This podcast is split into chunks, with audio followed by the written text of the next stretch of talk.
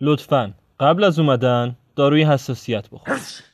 اون روز مقدار گرده ها توی هوا بالا خواهد بود و ما واقعا نمی‌خوایم کسی تو مراسممون عدسه کنه. این درخواست عجیب یه عروسی دوماد از مهموناشون بود. به مهمونم حسابی برخورده بود.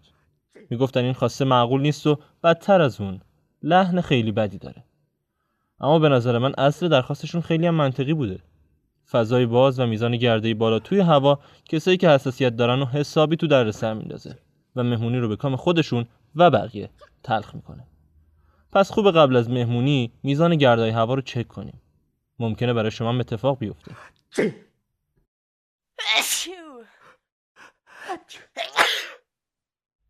امروز یه روز خوب بهاریه که با کلی انرژی از خواب بیدار میشید و میرید سر کارتون. اما هنوز ساعت نه نشده که عدسه های کلافه کننده شروع میشن و بعدش هم آبریزش بینی و بقیه داستان.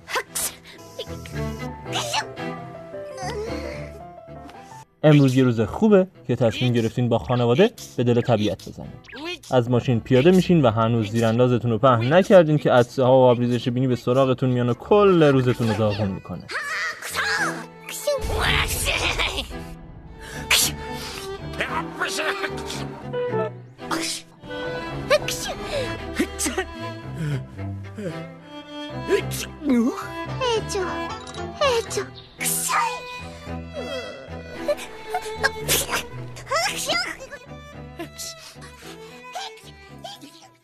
به نام خدا. سلام. اینجا رادیو داکه. قرار درباره مسائل پزشکی حرف بزنیم و یه سری راهکار ساده معرفی کنیم. موضوع این اپیزود حساسیته. یا همون آلرژی یا به قول انگلیسی ها هی فیور یا اونجه. به طور کلی حساسیت ها طیف بسیار وسیعی دارن که در مجموع حدود 10 تا 20 درصد مردم دنیا را عذاب میدن. جالبه که بدونید که آدم می‌تونه به هر چیزی تو این دنیا حساسیت داشته باشه. مثلا ممکنه یه نفر به خیار حساس باشه یا مثلا حتی به آب. حتی هستن آدمایی که به عرق یا اسپرم خودشون حساسیت دارن. از اونجایی که حساسیت ها خیلی گسترده هستن و ما نمی‌تونیم همشون توی همین اپیزود توضیح بدیم به همین خاطر امروز فقط حساسیت های فصلی رو توضیح میدیم که خیلی خیلی شایع هستن و مطمئنا تعداد زیادی از شما که شنونده ما هستید تا حالا باشون درگیری داشتین. حساسیت فصلی همینطور که از اسمش پیداست معلومه توی فصل خاص به وجود میاد.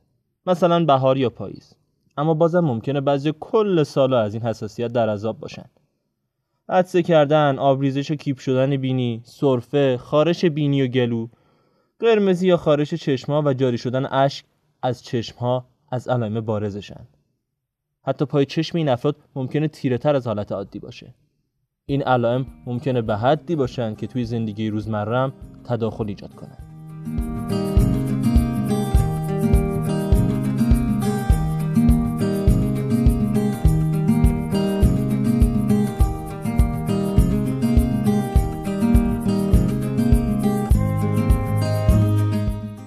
حساسیت های فصلی می‌تونن در اثر عوامل مختلفی اتفاق افتاده باشن که این عواملم آدم به آدم فرق می‌کنه.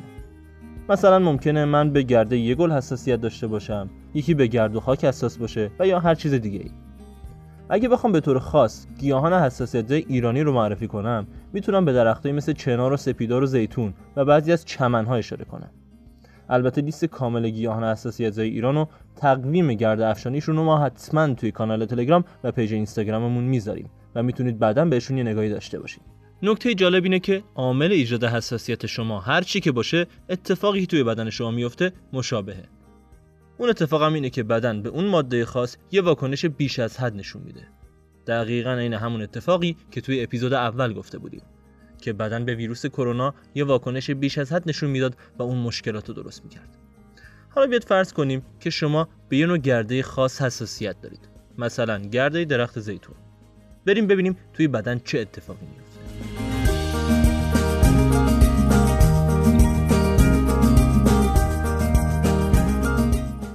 عامل حساسیت زا مثلا همون گرده که گفتیم توی فصلهای خاصی تو هوا وجود داره و قاعدتا وارد بینی همه آدما هم میشه. برای بیشتر اون آدما هیچ اتفاقی نمیفته گرده میره داخل و دوباره با بازدم میاد بیرون. اما اگه کسی به این گرده حساسیت داشته باشه قضیه کاملا فرق می‌کنه. این گرده میره داخل بینی و اونجا بدن فکر می‌کنه که عامل آسیب رسانه مثلا یه میکروب. و حالا که این گرده رو یه میکروب تشخیص داده خب طبیعیه که میاد علیهش یه سری کارایی می‌کنه تا از بین ببرتش. اگه اپیزود اول رادیو دکو شنیده باشین باید بهتون بگم که اینجا دقیقا همون اتفاقی میفته که اونجا میافتاد.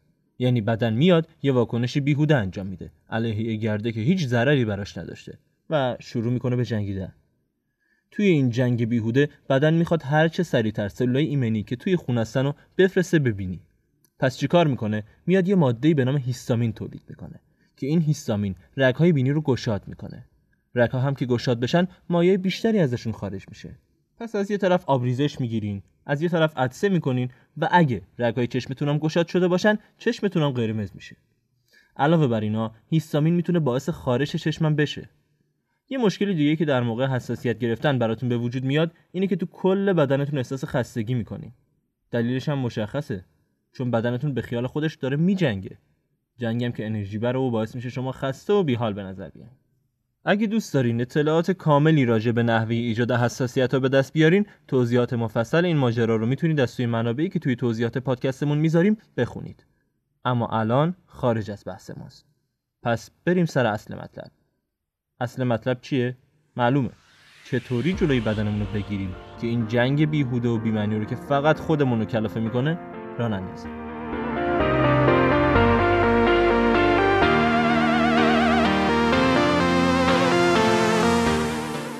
اولین روش درمان حساسیت همون روشیه که در مورد بقیه بیماری هم هزار بار شنیدینش. یعنی پیشگیری. پیشگیری از حساسیت هم روش زیادی داره که همشون بر یک از استوارن. اونی اصلا اینه که شما که می‌دونید بدنتون رو فلان چیز حساسه سعی کنین با اون فلان چیز برخورد نداشته باشین.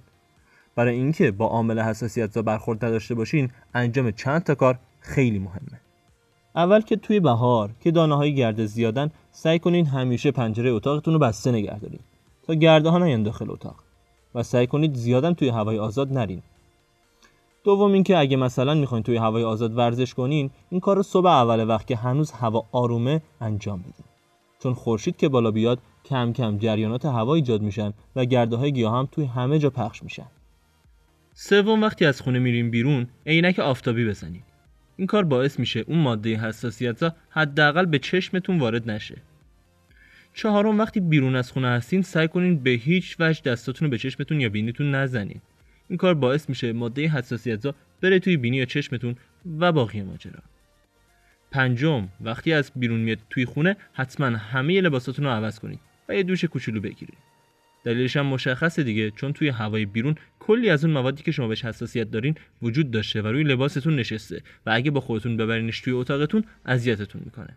ششم سعی کنید دماغتون رو شستشو بدید تا این گردایی که رفتن به موهای بینیتون چسبیدن از اونجا خارج بشن و دیگه بدن بر علیهشون جنگ بپا نکنه. برای این کار می‌تونید از اسپرای آب نمکی که برای بینی هست استفاده کنید. و در نهایت هفتم ممکنه حساسیت شما به حیوان خونگیتون باشه. پس اگه احتمال می‌دید حیوان خونگیتون دلیل حساسیتتونه از خودتون دورش کنید. و یا حداقل وقتی بهش دست می‌زنین بعدش دستاتون رو بشورید.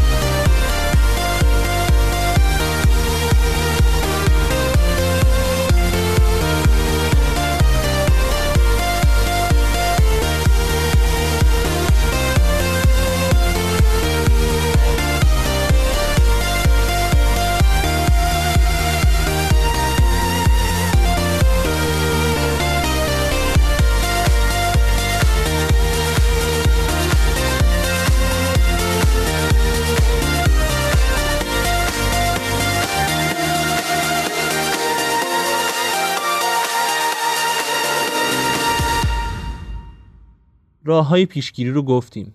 اما مثل همیشه تبدیل حرف به عمل زیادم راحت نیست.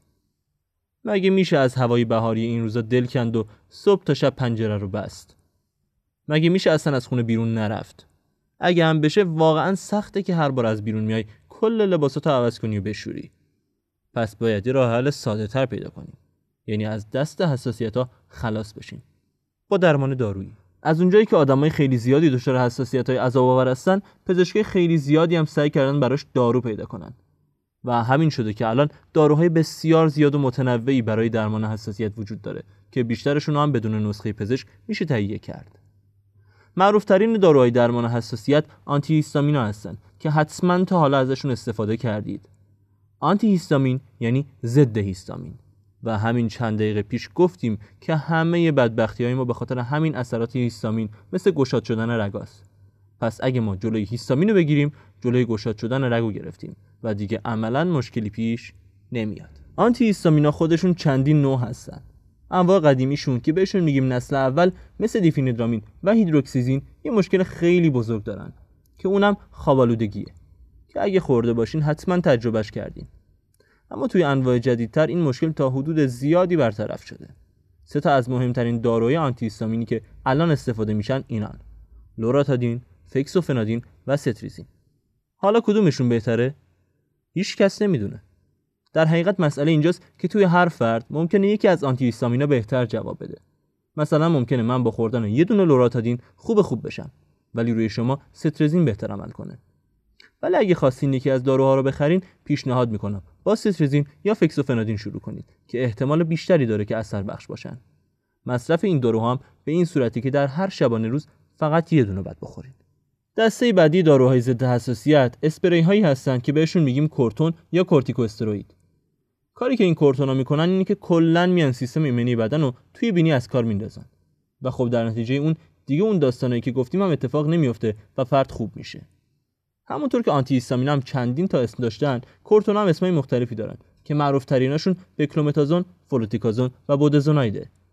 به طور کلی این اسپری ها قدرت درمانیشون از آنتی هیستامینا بیشتره و اگه با اونا خوب نشدید اسپری کورتون می‌تونه انتخاب خیلی خوبی براتون باشه. ولی اگه خواستید مصرفشون کنید حتما قبلش با پزشک مشورت کنید.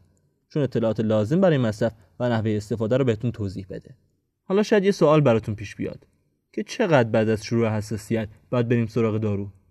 جواب یکم عجیبه. هر چه زودتر بهتر. یعنی شما اگه می‌دونید که هر سال این موقع حساسیت می‌گیرین بهتره که امسال به محض اینکه یه ذره علائم حساسیت درتون ایجاد شد مصرف دارو رو شروع کنید. چون هر چی که زمان بگذره اون هیستامین بده بیشتر تولید میشه و هر چی بیشتر تولید بشم مشخصه که مقابله کردن باهاش سخت داره سوال بعدیتون شاید این باشه که آیا این داروها علائم چشمی رو هم کاهش میدن؟ در جواب باید بگم که اگه حساسیت شما به صورت علائمی مثل قرمزی و خارش چشمه بهتر از قطرهای چشمی آنتی هیستامین استفاده کنید اون قطرها دقیقا همین کار قرصا رو توی چشم انجام میدن. و اما یه سوال بسیار مهمتر من با این داروها خوب نمیشم. چیکار کنم؟ خب جواب این سوال رو احتمالا خودتون از الان می‌دونین. باید به پزشک مراجعه کنین. چون همونطور که اول صحبتم گفتم داروهای بسیار زیادی وجود دارن که می‌تونن حساسیت های فصلیتون رو بهبود ببخشن. ولی خب غیر از همین آنتی هیستامینا و کورتونایی که توضیحشون دادیم برای استفاده از بقیه بهتره که یه سر به پزشک بزنین تا داروهای لازم رو براتون تجویز کنه و توضیحات لازم برای مصرف صحیح دارو رو هم بهتون بده. در اکثر موارد یه پزشک عمومی هم می‌تونه داروی مناسب حساسیت شما رو براتون تجویز کنه. اما اگه حساسیت خاصی داشته باشین نیاز به بررسی تخصصی داره و لازمه که برید پیش متخصص آلرژی.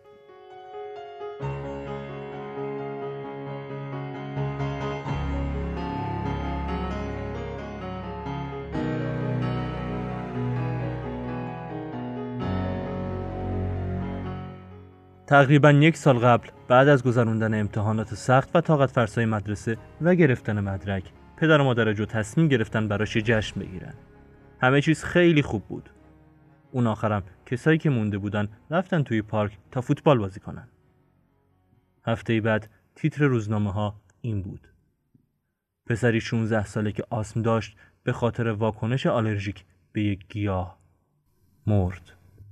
ماجرا از این قرار بوده که بعد از اینکه بچه از پارک برگشتن به صورت کاملا ناگهانی نفس جو به شدت تنگ میشه و در اصطلاح حمله آسم اتفاق میفته والدین جویی سری میرسوننش به بیمارستان. اما بعد یه هفته تموم می‌کنه. دکترها گفتن این به خاطر یک واکنش حساسیتی شدید به یه نوع گرده خاص اتفاق افتاده که روز جشن مقدارش توی هوا خیلی زیاد بوده. بعد از این ماجرا والدین جو سعی کردن این خبر رو حسابی پخش کنن تا کسایی که آسم دارن خیلی بیشتر مراقب گرده ها باشن.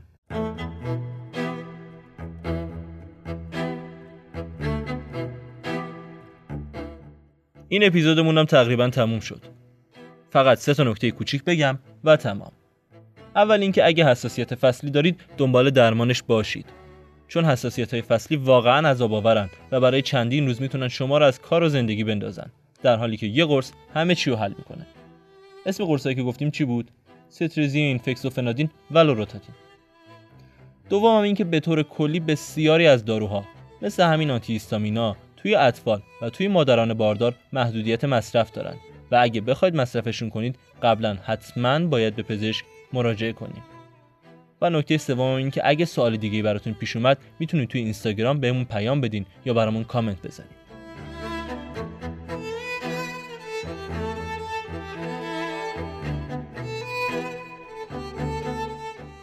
اپیزود چهارم رادیو داکم تموم شد. این اپیزود در خرداد 99 منتشر میشه. از اینکه تا پایان همراه رادیو داک بودید ممنونم. من یاسر حسین زاده و دوستانم محمد مهدی مشتاق، عاطفه عباسزاده و مصطفی منصوری چهار دانشجوی پزشکی هستیم که سعی داریم مسائل پزشکی رو به زبون ساده توضیح بدیم. اگه فکر می‌کنید گوش کردن به رادیو داک براتون مفید بوده لطفا ما رو به کسایی که سلامتیشون براتون مهمه معرفی کنید. هرچی شنونده های ما بیشتر باشن انگیزه ما هم برای آماده کردن مطالب جذابتر و مفیدتر بیشتر میشه. شما می‌تونید رادیو داکو توی همه اپلیکیشن های پادکست خان بشنوید. راستی حتما ما رو در اینستاگرام و تلگرامم دنبال کنید و نظرات و پیشنهاداتتون رو راجع به پادکست بهمون بگید تا بتونیم مفیدتر واقع بشیم. از اینکه این قسمت رو هم گوش کردید بسیار ممنونم. تا دو هفته بعد خدا نگهدار.